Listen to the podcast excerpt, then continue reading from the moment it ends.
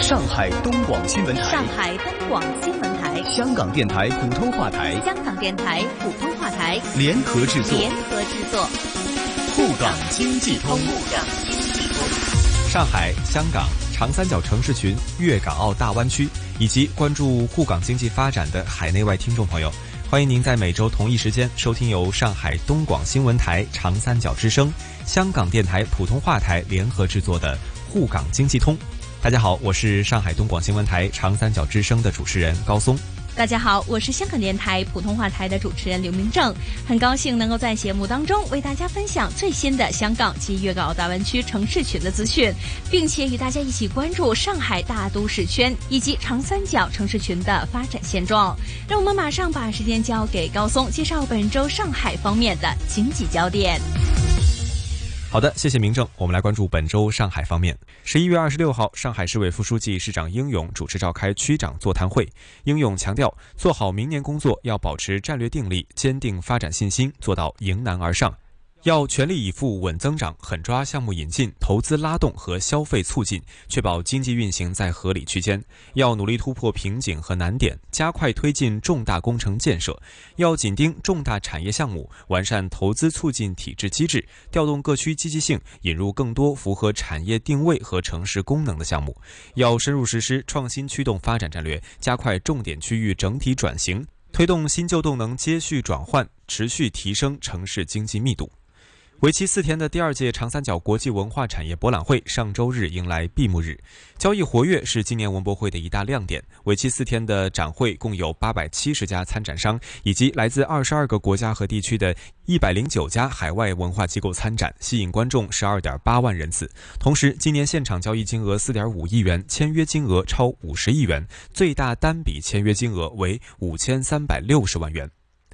国际指数公司 MSCI 近日发布的新闻稿称，MSCI 已经顺利完成了将中国 A 股以百分之二十的纳入因子部分纳入 MSCI 指数，包括 MSCI 新兴市场指数的最后阶段安排。在将中国 A 股进一步纳入 MSCI 指数之前，MSCI 需要进行公开咨询，并根据解决国际机构投资者强调的剩余市场的准入各项改革的进展进行审查。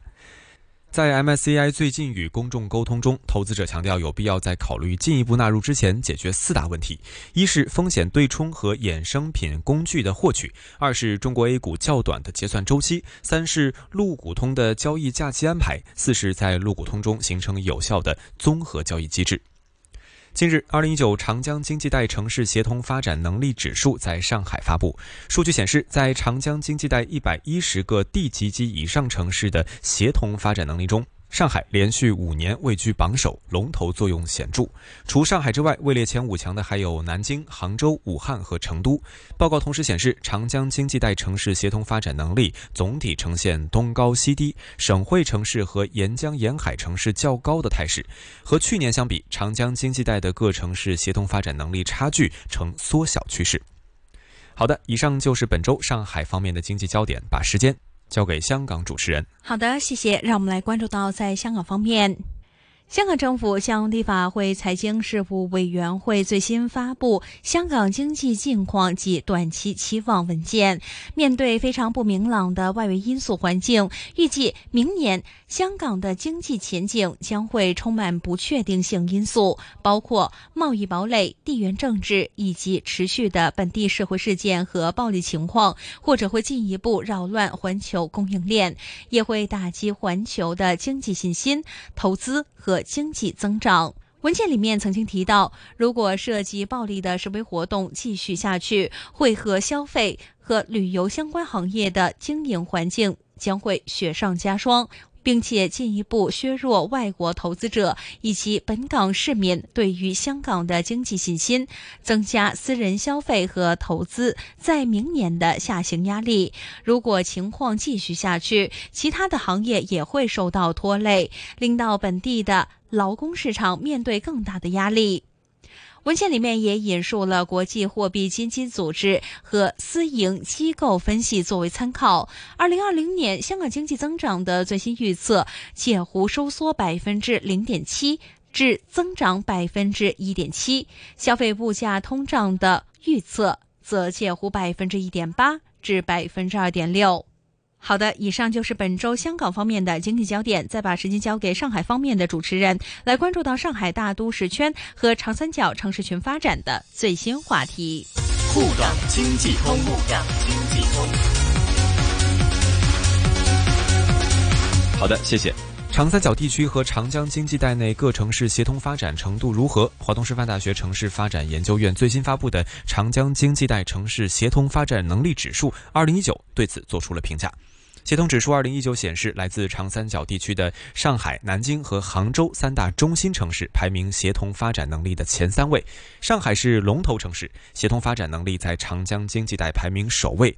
而南京、杭州、苏州、无锡、宁波、合肥和常州则属于长三角地区中具有辐射带动作用的高级区域中心城市。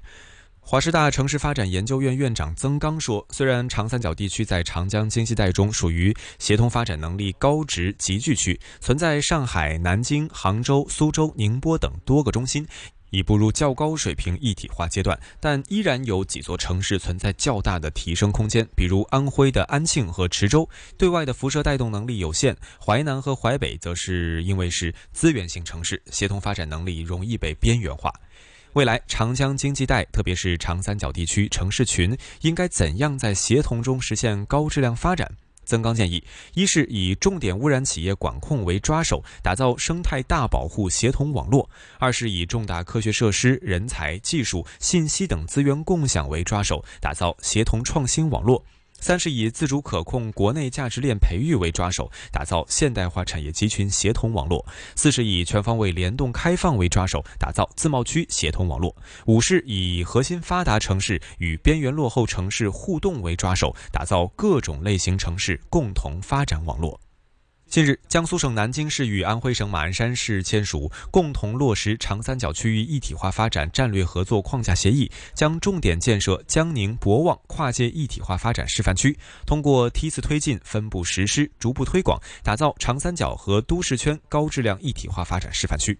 据介绍，虽然江宁博望地处两省，但彼此联系紧密，打造跨界一体化发展示范区有着很好的基础和条件。从共建苏皖两省一街警务室，开展跨省警务协作，到同治一条河，让两岸百姓共享青山绿水，两地间交流合作势头日渐强劲。博望关于加快宁博同城化发展三年行动计划中明确指出，将对接南京，打造东向发展样板区的着力点和主攻方向，瞄准江宁。南京都市圈规划也将博望区纳入了全国航空物流主枢纽及临空型产业战略性新型产业为重点的新型产业集聚区。好的，以上就是本周上海大都市圈和长三角城市群的最新话题。再请香港主持人为大家分享粤港澳大湾区的相关发展。好的，接下来我们关注到在大湾区方面。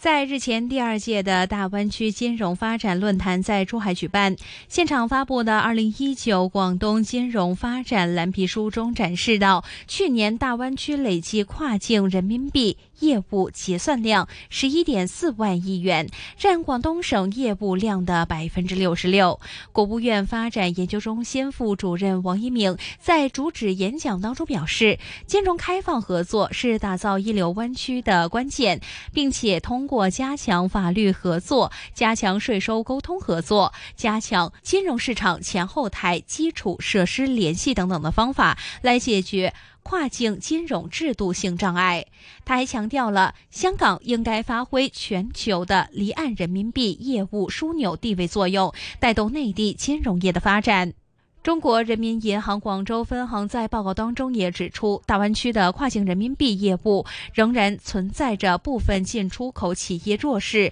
境外人民币业务基础设施不足、离岸人民币资金池较小等等的问题。另外，王一鸣在演讲当中也针对提升金融支撑大湾区高质量。发展的水平和效率发表了自己的看法。他特别指出，深化金融业开放合作在共建国际一流湾区中的重要作用。金融是大湾区的优势领域和主导产业。香港拥有国际金融中心地位，广州、深圳、佛山等地也以不同的形态聚集了大量的金融资源，发展出各有所长的金融产业。通过深化金融开放合作。也可以实现优势互补，激发创新活力，提高金融竞争力等等。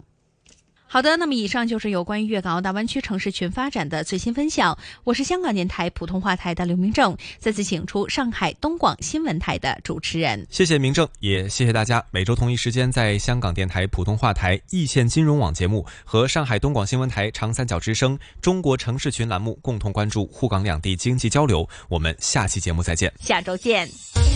沪港经济通，沪港经济通。上海东广新闻台、香港电台普通话台联合制作。联合制作。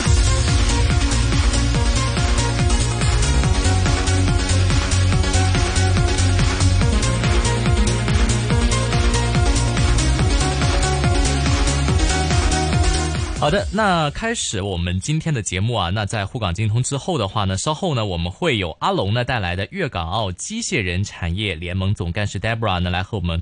讲一下关于 AI 方面的一个话题。那今天的金钱本色呢，我们会请到啊重量级嘉宾，一位呢是罗家聪罗先生啊，这个大家非常熟悉的嘉宾，会跟我们聊一聊呢关于中美贸易何去何从。另外呢，在五点半到六点还会有鼎石盛丰资本管理董事卢志威威廉的出现。各位听众呢，这个时候可以在我们的 Facebook 上面来留出你们的问题了。